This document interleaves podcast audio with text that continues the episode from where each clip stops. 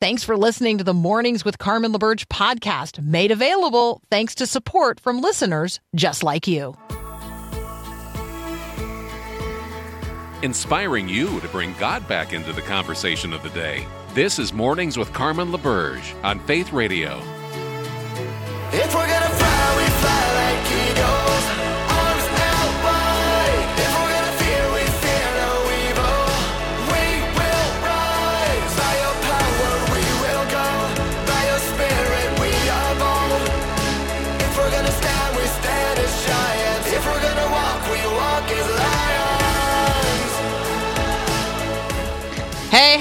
Happy Thanksgiving Eve.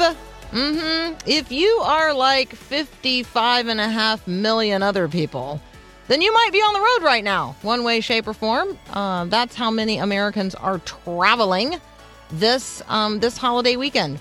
55 and a half million Americans. Among them, according to Life 360, which just sent an alert to my phone, my mom and stepdad, Ruth Ann and Ron, are now on the road. So uh, hopefully they're listening. If so, travel mercies upon you.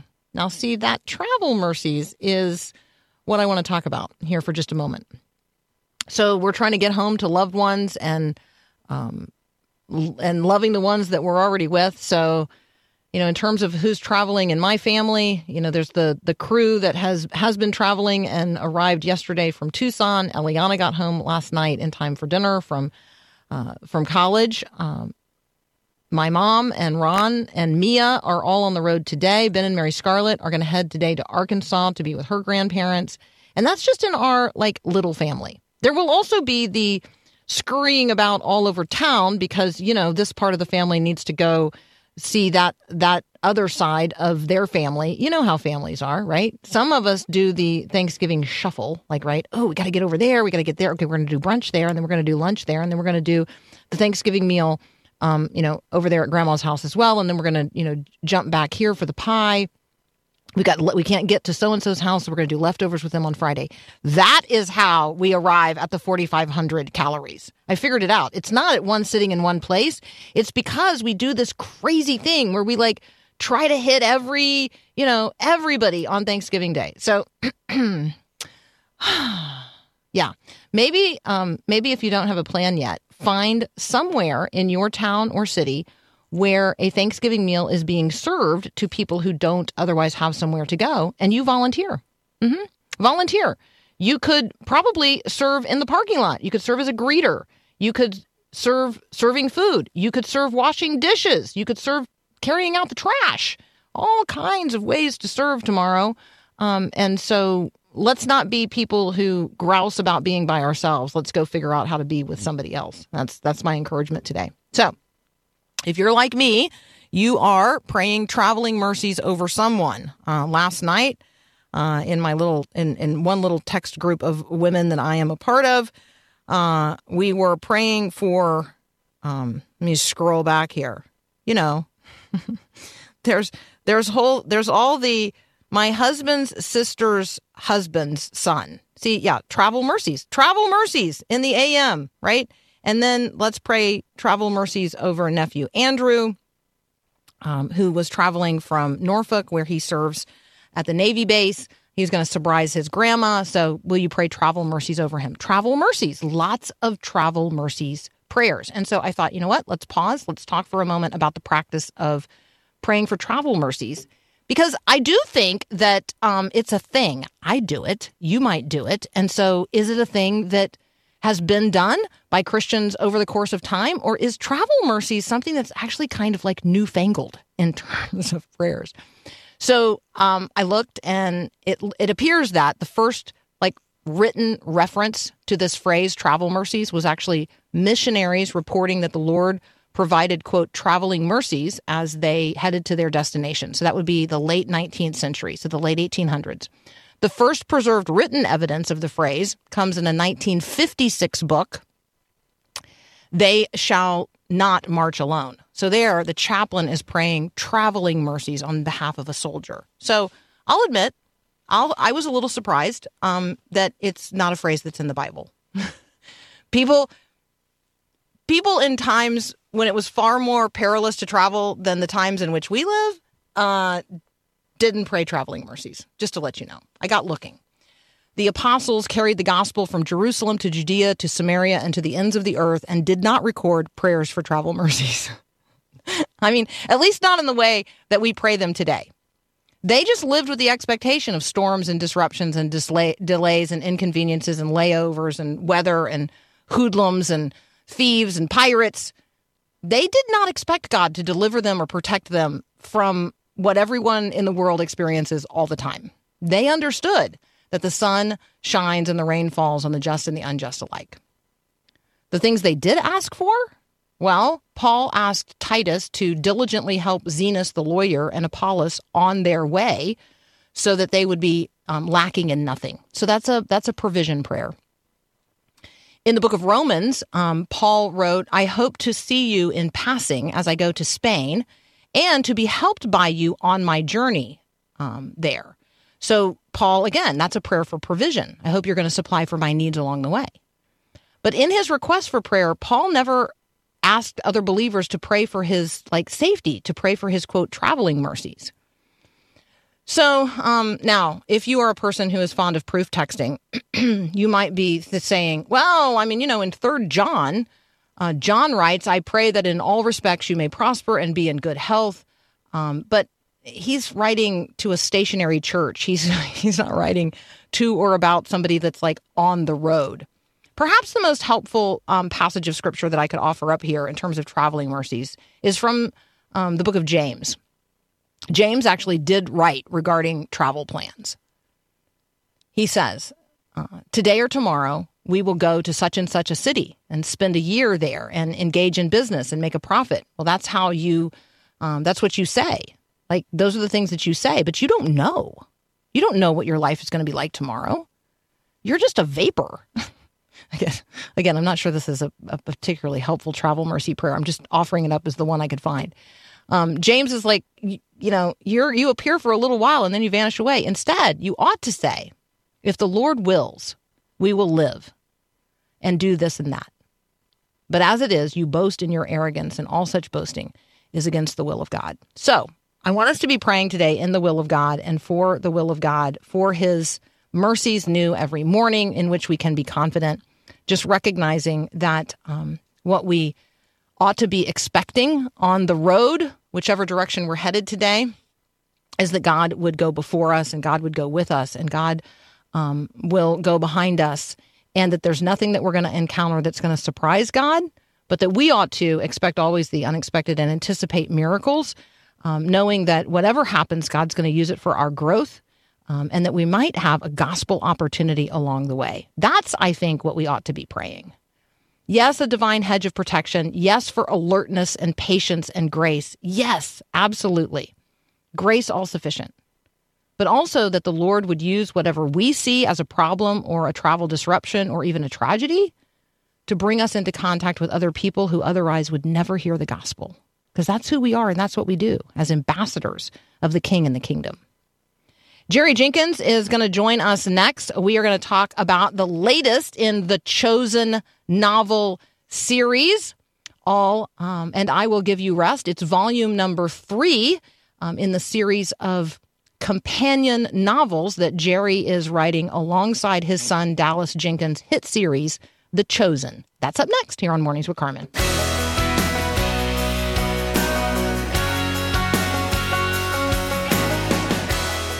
All right, it's really fun to have Jerry Jenkins back with us again. You already know him. He's written more than 200 books. He's got 21 New York Times best sellers.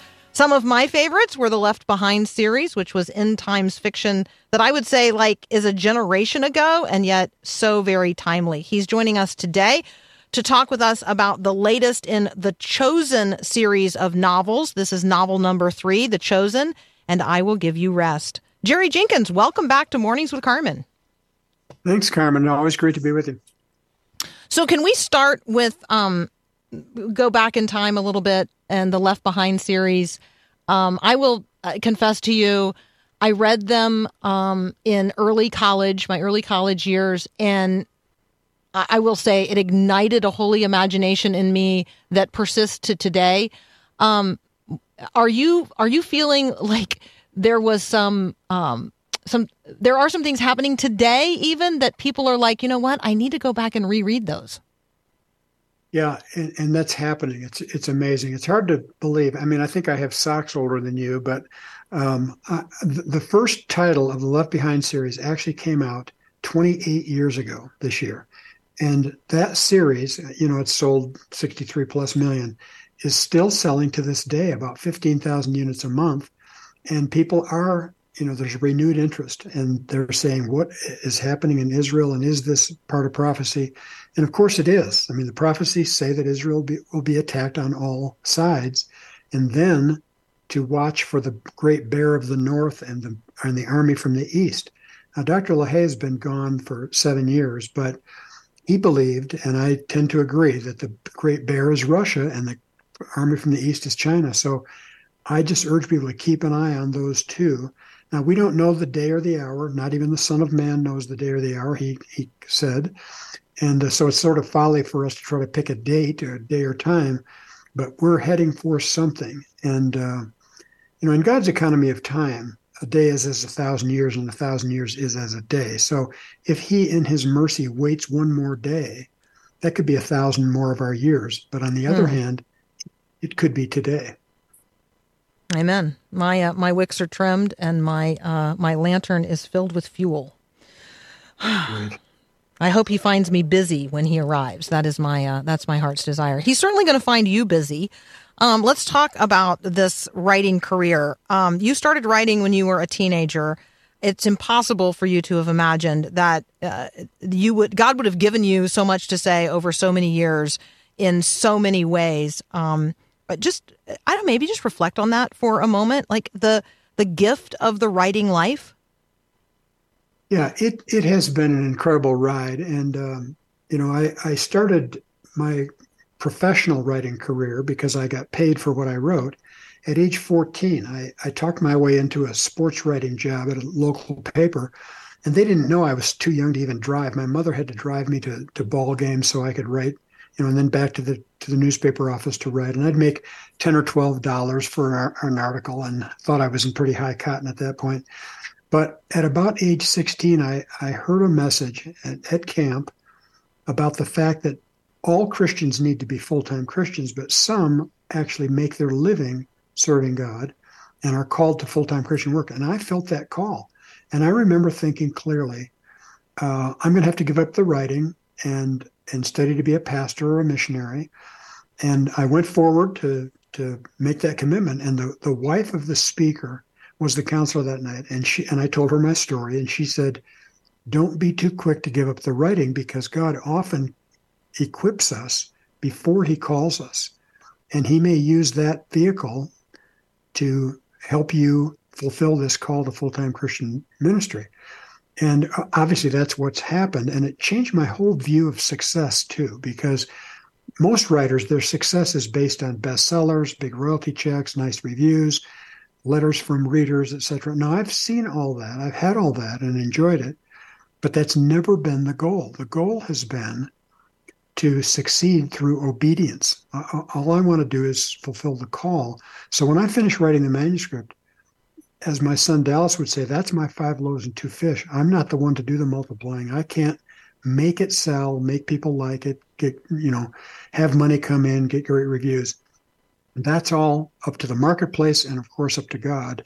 And it really takes a lot of pressure off me. But I, I have felt blessed over the years. This is my 50th year as a published author. So mm. um, I, I just feel really blessed to, to be able to serve that way. That is extraordinary.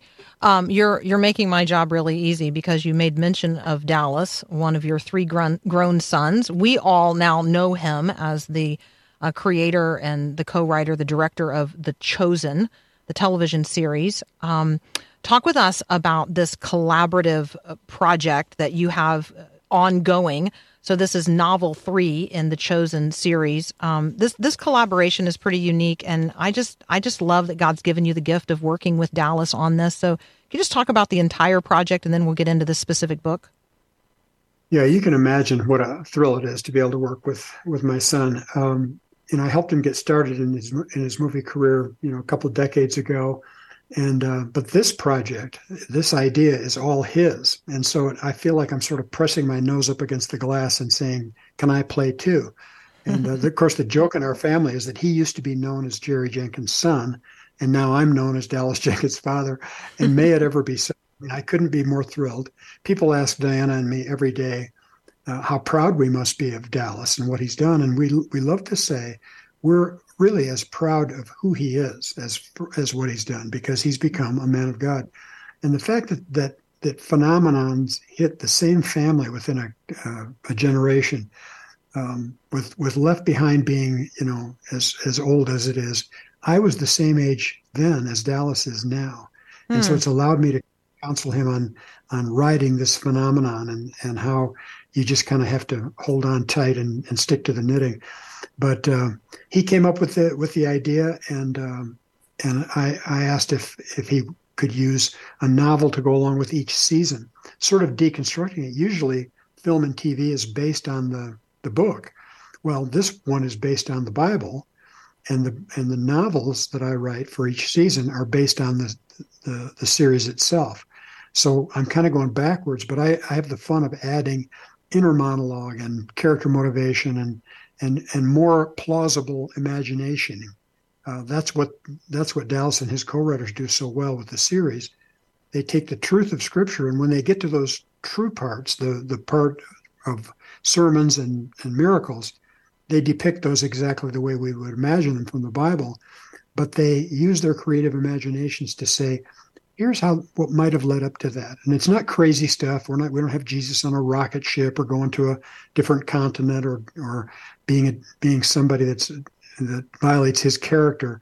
It's plausible stories that make him relatable and make the disciples relatable. And i think that's the genius of it. So i have great fun um, sort of deconstructing that and, and doing the novels too if you have seen um, the most recent season of The Chosen, then you are familiar with a plot line that runs um, runs throughout, and it's a conversation about pregnancy loss. So I'm going to ask Jerry about that in just a moment. You're listening to Mornings with Carmen. We're talking with author Jerry Jenkins. You can connect with him and lots of really great resources at jerryjenkins.com. We'll continue our conversation about novel three in the Chosen series, and I will give you rest. We'll be right back. Thanks so much for listening to Mornings with Carmen LaBerge. Hey, I'm Susie Larson. Hey, if you enjoy what you're listening to here, would you consider subscribing to other great faith radio podcasts like mine? Search Susie Larson Live at myfaithradio.com or wherever you listen to podcasts. Hit subscribe and have a great day.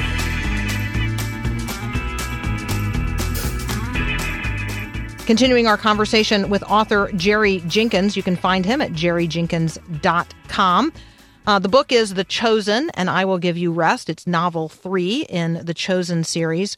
Um, talk with us about this this storyline um, of pregnancy loss. I mean, obviously, that is not a, that is not something drawn directly from Scripture, but the experience of it um, of Peter's sweet wife, and then obviously the Peter and the extended um, company uh, in the in the story. This this had to be interesting to write. It really was, and uh, you know, again, this is sort of the genius of Dallas and his co-writers. One thing we know from Scripture is that Peter was married because it says that his mother-in-law fell ill and Jesus healed her. So we know he was married. That's all, all we know. We don't know her name. We don't know what their relationship was like, but we know it was first century. And a lot of people in the first century, we know this from research, um, had trouble with pregnancies and had miscarriages and that type of thing. So this happens to, to, to Peter and Eden in the story. And, you know, there are some who will say, well, wait a minute, that's not in the Bible. How, you know, how dare you add to or take away from the gospel? Well, it, it doesn't take away or add to anything to the gospel message. It just is a plausible um, you know extrapolation of what a relationship might have been like and what struggles they might have faced.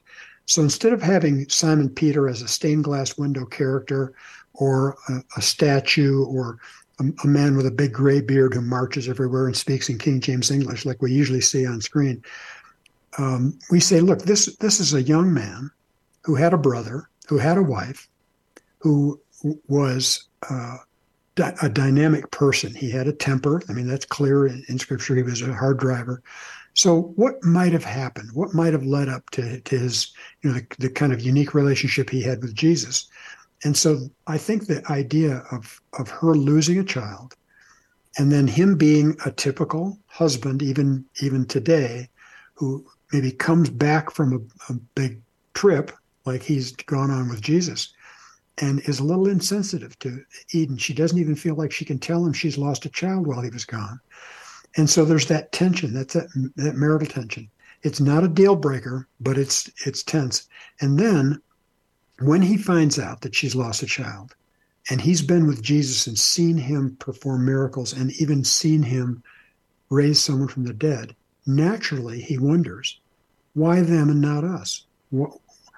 Why do we have to suffer when I'm serving the Messiah, um, the Creator God who could do it, can do anything?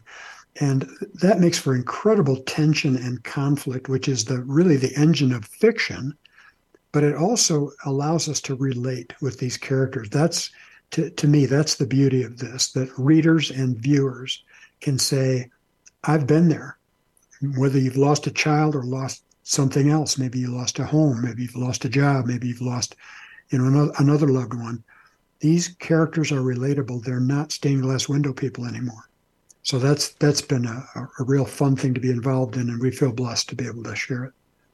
Yeah, I just when I think about just just I can talk about it statistically, but I can also talk about it from um, members of my own family and friends. Uh, but one in four pregnancies end in miscarriage.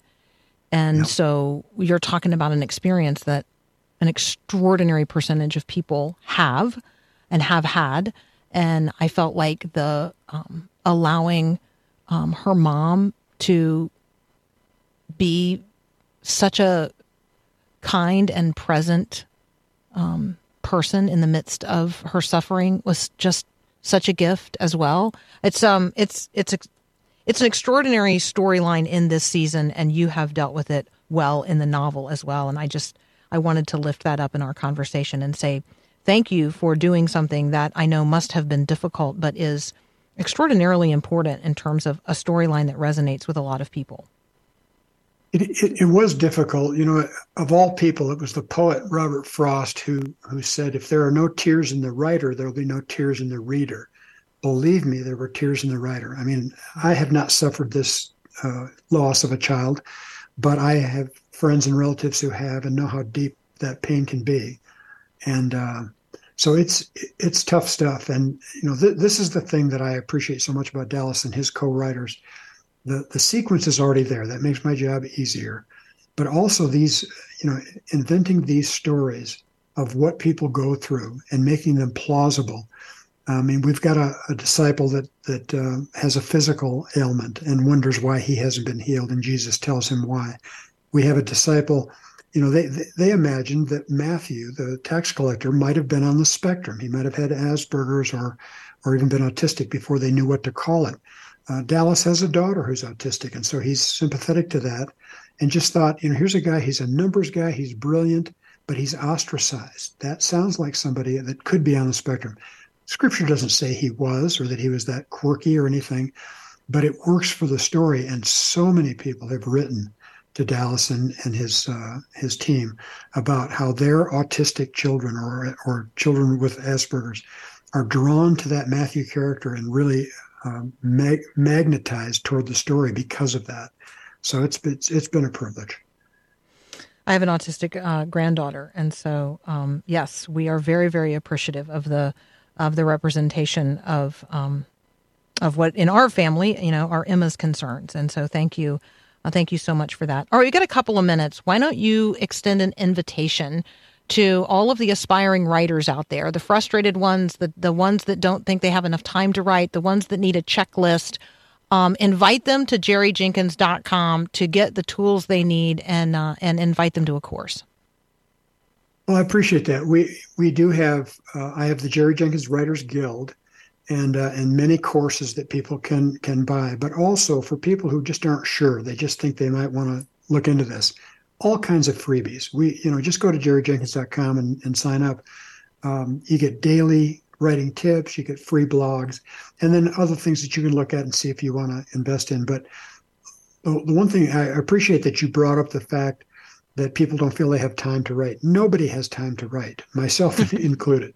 You don't have the time. You don't find the time. You make the time. You have to give up something else in your schedule. Nowadays, everyone is busy 24 7. And so just decide how important is this to you. If it's important to you to be published, you're going to need to learn the craft and give up something else. Maybe it's an hour of sleep a night. I wouldn't give up more than that because you need to be well rested. But maybe it's a favorite TV show that you binge watch and you, you could invest that time writing instead of watching. Maybe it's parties or concerts or friends that you interact with. You know, maintain your priorities, keep your family, you know, straight. I, I always say never sacrifice your family on the altar of your dream. But we've got lots of stuff we can we can offer and i just feel so blessed in this career it's been 50 years since i was published the first time and uh, i like to celebrate that by just paying it forward and and uh, sharing everything i've learned and and hope to see a lot of other people come come behind and become published So good. Thank you so much. Um, it's always a delight to talk with you. We look forward to um, the next season. Um, I, you know, we're already getting indications of exactly when that's going to be and how to watch it. So I'm sure you're already dutifully working on um, the next novel as well. Believe it or not i have finished the novel for season four so i know everything that's Oh. coming i can't Uh-huh. tell you anything but it's going to be fantastic and um, you know you always make it easy carmen it was great to be on with you thanks Oh, absolutely. It's such a joy. It's just a real honor to talk with you. That's Jerry Jenkins. You can connect with him online. Lots of great writers' resources at jerryjenkins.com. The, uh, the newest novel in the Chosen series is novel three, And I Will Give You Rest. Hey, there are some headlines today that we want to unpack um, in the time that we have left together this morning. So let's do that in just a moment. You're listening to Mornings with Carmen. I'm Carmen LaBerge. This is Faith Radio, and it looks as if there might be a deal to release some of the hostages. That's up next here on Mornings with Carmen.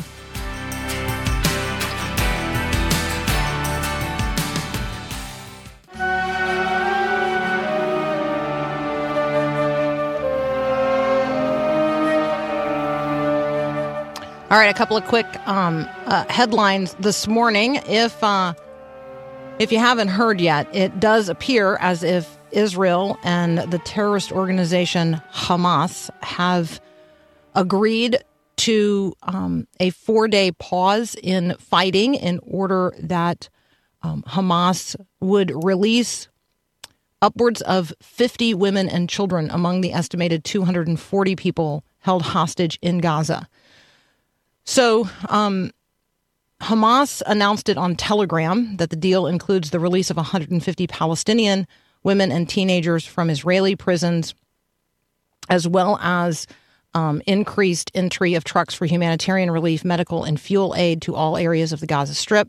Qatar um, has been mediating the talks. They have confirmed a deal for, quote, humanitarian pause, adding that the starting time of the pause will be announced within the next 24 hours. I'm going to explain to you in a moment why that 24 hour um, period of time is important. Israel, um, for its part, um, said in a statement that uh, at least 50 women and children among the estimated 240 people held hostage in Gaza by Hamas and other terrorist organizations would be released um, in a deal involving a four day pause in fighting, the first uh, cessation in fighting since Israel launched an air a ground assault on the Gaza Strip um, following Hamas's October 7th invasion attack, um, during which these hostages were taken. So there are some 240 people still held hostage, some of them uh, by Hamas, some of them by other um, Islamic jihadist organizations, some of them by what Hamas is describing as gangs and thugs.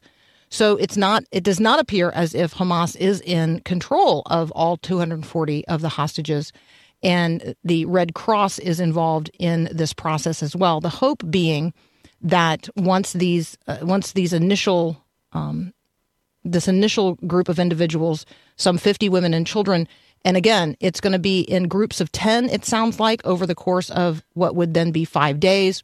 Israel has said it would continue the pause beyond the beyond the four or the five days um, for as many days as 10 or more people were released. And so you could imagine that in, let's say, 24 days, all 240 people being held hostage might be released, and that might also render a 24 day pause in the fighting. So you can see how this is working itself out. I don't think anybody expects that particular outcome. Um, no one expects all the hostages to be released in a 24 day period of time. I just, I just don't think that's a part of, um, of the conversation.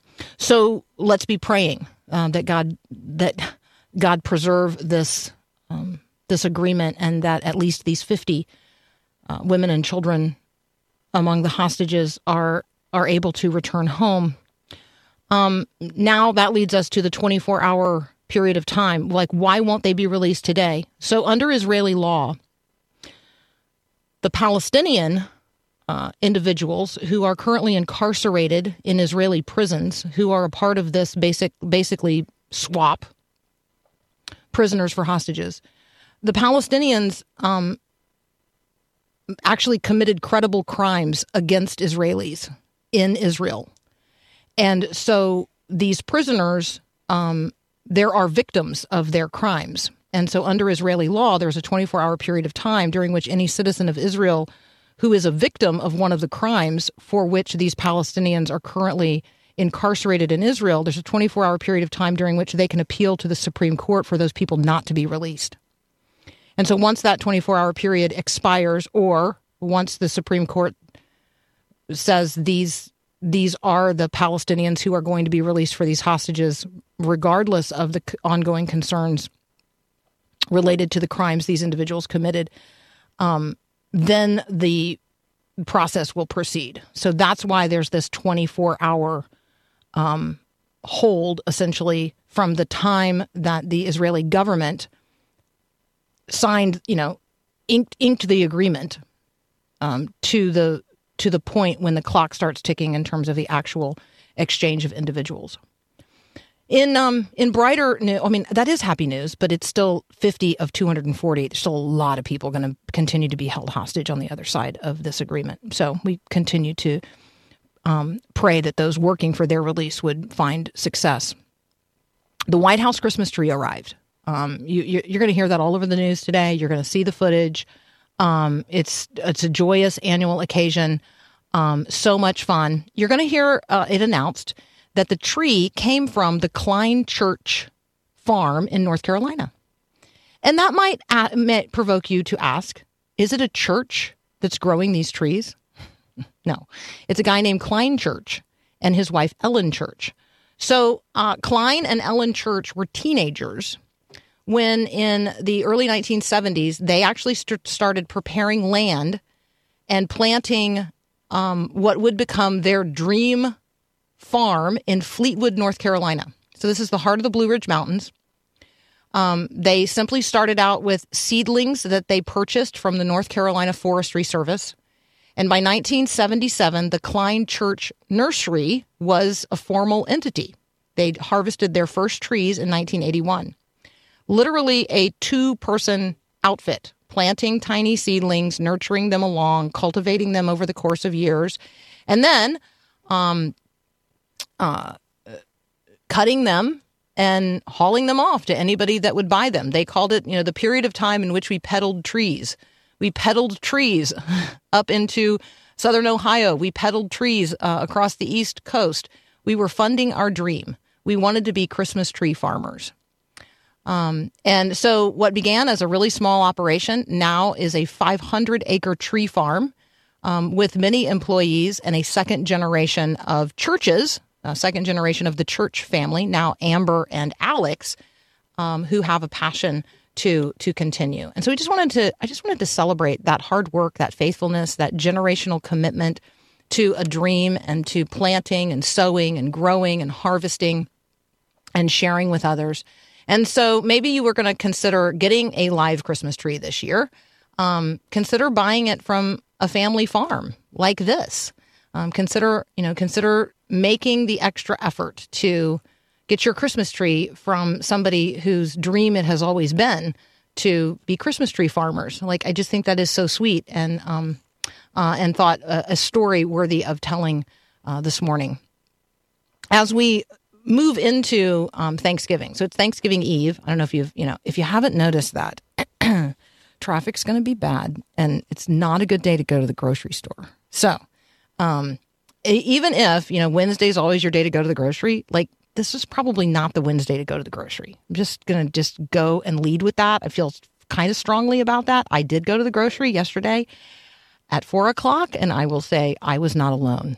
I was not alone. However, I will also say grocery stores are prepared for you today. They are absolutely 100% prepared. Every every hand on deck. So there you go.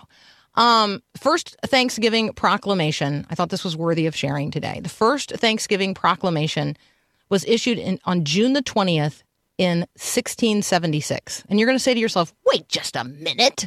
That's not the first uh, Thanksgiving proclamation for the United States of America? No, but it is the first one issued by a governing council in what is now the United States of America. So the governing council of Charlestown, Massachusetts, held a meeting on June the 20th, 1676, because they wanted to express thanks for the good fortune um, of their community. And, um, and so by unanimous vote, they instructed Edward Rawson, their clerk, to proclaim June the 29th as a day of Thanksgiving. Um, and then that proclamation was reproduced um, for many other people in many other places. So um, I want to uh, I want to take a moment to read the Thanksgiving Day proclamation from June the 20th, 1676. The Holy God, having by a long and continual series of his dispensations in and by the present war, um, written and brought to pass bitter things against his own covenant people in this wilderness. Yet, so that we evidently discern that in the midst of his judgments, God hath, hath remembered his mercy, having remembered the footstool on this day, um, and having, for, having forgotten his displeasure against us for our sins, with many singular uh, intimations of his fatherly compassion and regard, reserving many of our towns from desolation, threatened and attempted by the enemy, and giving us especially of late with many of our Confederates many signal advantages against them, without such disadvantage to ourselves as formerly we have been sensible of. And if it be the Lord's mercy that we are not consumed, it certainly bespeaks our positive thankfulness. When our enemies are in any measure disappointed or destroyed, and fearing the Lord should take notice under so many um, intimations of his returning mercy that we should be found an, in, uh, an insensible people as not standing before him with thanksgiving, as well as lauding him um, with our complaints in the time of pressing afflictions. So the council has thought to meet to appoint and set apart the 29th day of this month, June, as a day of solemn thanksgiving and praise to God for such his goodness and favor, many particulars of which mercy might be instanced. But we doubt not uh, those that are sensible of God's afflictions, having been as diligent to espy him returning to us, and that the Lord may behold us a people offering praise and thereby glorifying him. So it goes on and on and on to talk to uh, ministers and elders within the jurisdiction to solemnly and seriously keep and beseech others to keep and beseech and pray with thanksgiving um, on this particular day set apart. And you say to yourself, there's just a lot of that language you don't even understand. Yeah, I think that's the point. Can you imagine your town council acknowledging the difficulties that your town is facing? um, and acknowledging that God is the one who brought you through whatever difficulties, and acknowledging that the afflictions that lie ahead are but like headwinds in the face of a merciful God. I mean, I, I just, I just think it's worth giving pause to the fact that we don't talk like this anymore. We don't think like this anymore. We don't elect people to serve, even in our community councils, who think or speak like this anymore. So let us be the people who think like this and speak like this as we approach Thanksgiving and approach the Lord our God, even in the midst of troubling times, that we would set apart a day, ourselves in a day, set it apart as holy unto the Lord. You're listening to Mornings with Carmen. Thanks for listening to the podcast of Mornings with Carmen. As you know, this is a rebroadcast of the live radio show carried on the Faith Radio Network. There's a lot going on at Faith Radio, tons of free resources just waiting for you and for you to share with others at myfaithradio.com. How does that all happen? Well, it happens through listener support. So, Faith Radio, Mornings with Carmen, all available because of listener support from listeners, well, just like you. If you're a supporter, Thank you so very much. If you'd like to become a supporter today, just visit myfaithradio.com. And again, thanks for being a part of what we do every day at Mornings with Carmen.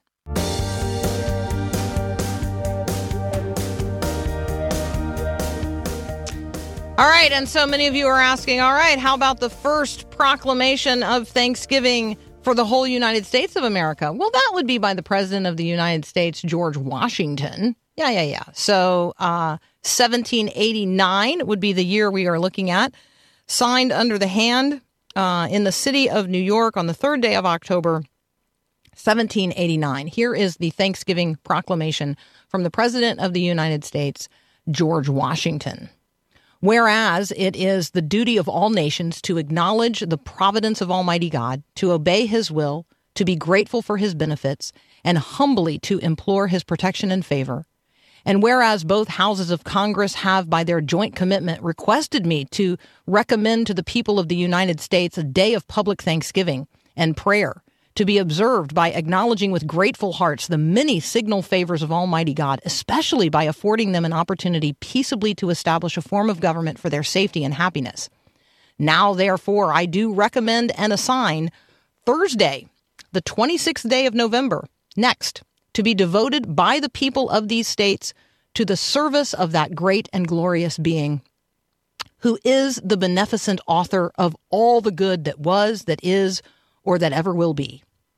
That we may then all unite in rendering unto him our sincere and humble thanks for his kind care and protection of the people of this country, previous to their becoming a nation, for the signal and manifold mercies and the favorable uh, interpositions of his providence, which we experienced in the course and conclusion of the late war for the great degree of tranquility, union, and plenty, which we have since enjoyed for the peaceable and rational manner in which we have been enabled to establish constitutions of government for our safety and happiness, and particularly the national one. So he's talking about the brand new Constitution of the United States, by the way, particularly the national one, now lately instituted for the civil and religious liberty with which we are blessed, and the means we have of acquiring and diffusing useful knowledge, and in general for all the great and various favors which God hath, has been pleased to confer upon us, and also that we may unite in most humbly offering our prayers and supplications to the great Lord and ruler of the nations, and beseech him to pardon our national and other transgressions, to enable us all, whether in public or private stations, to, purport, to perform our several and relative duties properly and punctually, to render our national government a blessing to all people by constantly being a government of wise, just, and constitutional laws, discreetly and faithfully executed and obeyed, to protect and guide all sovereigns and nations, especially such as have shown kindness to us, and to bless them with good government, good peace, and concord, to promote the knowledge and practice of true religion and virtue, and the increase of science among them and us, and generally to grant unto all mankind such a degree of temporal prosperity as God alone knows is best. Given under my hand at the city of New York the third day of October, the year of our Lord, 1789. Is that the kind of Thanksgiving proclamation you could imagine reading today from the President of the United States? It's actually been a fairly long time since that particular kind of proclamation has been issued. But I think that the proclamation from Abraham Lincoln is worth reading as well. And so this is um, a proclamation of thanksgiving by the president, by the 16th president of the United States, Abraham Lincoln. The year that is drawing towards its close has been filled with the blessings of fruitful fields and hearthful skies. To these bounties, which are so constantly enjoyed that we are prone to forget the source of them, Others have been added, which are of so extraordinary a nature that they cannot fail to penetrate and soften even the heart which is habitually insensible to the ever watchful providence of Almighty God. In the midst of a civil war of unequaled magnitude and severity, which has sometimes seemed to foreign states to invite and to provoke their aggression, peace has been preserved with all other nations. Order has been maintained. The laws have been respected and obeyed and harmony has prevailed everywhere, except in the theater of military conflict. While that theater has been greatly contracted by the advancing armies and navies of the Union, needful diversions of wealth and of strength from the fields of peaceful industry to the national defense have not arrested the plow, the shuttle, or the ship. The axe has enlarged the borders of our settlements, and the mines, as well of iron and coal as of precious metals, have yielded an even more even more abundantly than heretofore. Population has steadily increased, notwithstanding the waste that has been made in the camp, the siege, and the battlefield. And the country, rejoicing in the consciousness of augmented strength and vigor, is permitted to expect continuance of years with large increase of freedom. No human counsel hath devised, nor hath any mortal hand worked out these great things. They are the gracious gifts of the Most High God, who, while dealing with us in anger for our sins, hath nonetheless remembered his own mercy. It has seemed to me fit and proper that they should be solemnly, reverently, and gratefully acknowledged as with one heart and one voice by the whole of the American people. I do therefore invite my fellow citizens in every part of the United States and also those who are at sea and those who are sojourning in foreign lands to set apart and observe the last Thursday of November next as a day of thanksgiving and praise to our beneficent Father who dwells in the heavens above. And I recommend to them that while offering up the ascriptions justly due to God for such singular deliverance and blessings, they do also with humble penitence for our national um, perverseness and disobedience. Commend to God's tender care all those who have become widows, orphans, mourners, and sufferers in the lamentable civil strife in which we unavoidably engaged, and fervently employ the, in, the interposition of the Almighty hand to heal the wounds of the nation and restore it as soon as may be consistent with His divine purposes and will to the full enjoyment of peace, harmony, tranquility, and union. How about your city, your state, our nation, your family, you? What is your Thanksgiving proclamation in this year, 2023? Of the Lord our God. Let us give thanks to God, for he is good. Let us remember God's indescribable gifts. Let us celebrate together with thanksgiving. Let us enter his courts with, play, with praise. Let us count ourselves blessed even as we count our blessings. And yes, let us beseech God to deliver us from evil, giving him the glory and the honor due his name now and forevermore. Happy Thanksgiving, my friends. Have a great day, and God bless.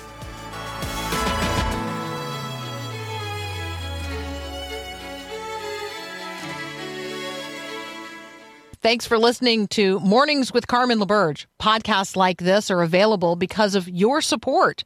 If it's important to you to hear things that encourage your faith, click the link in the show notes to give now. And thanks.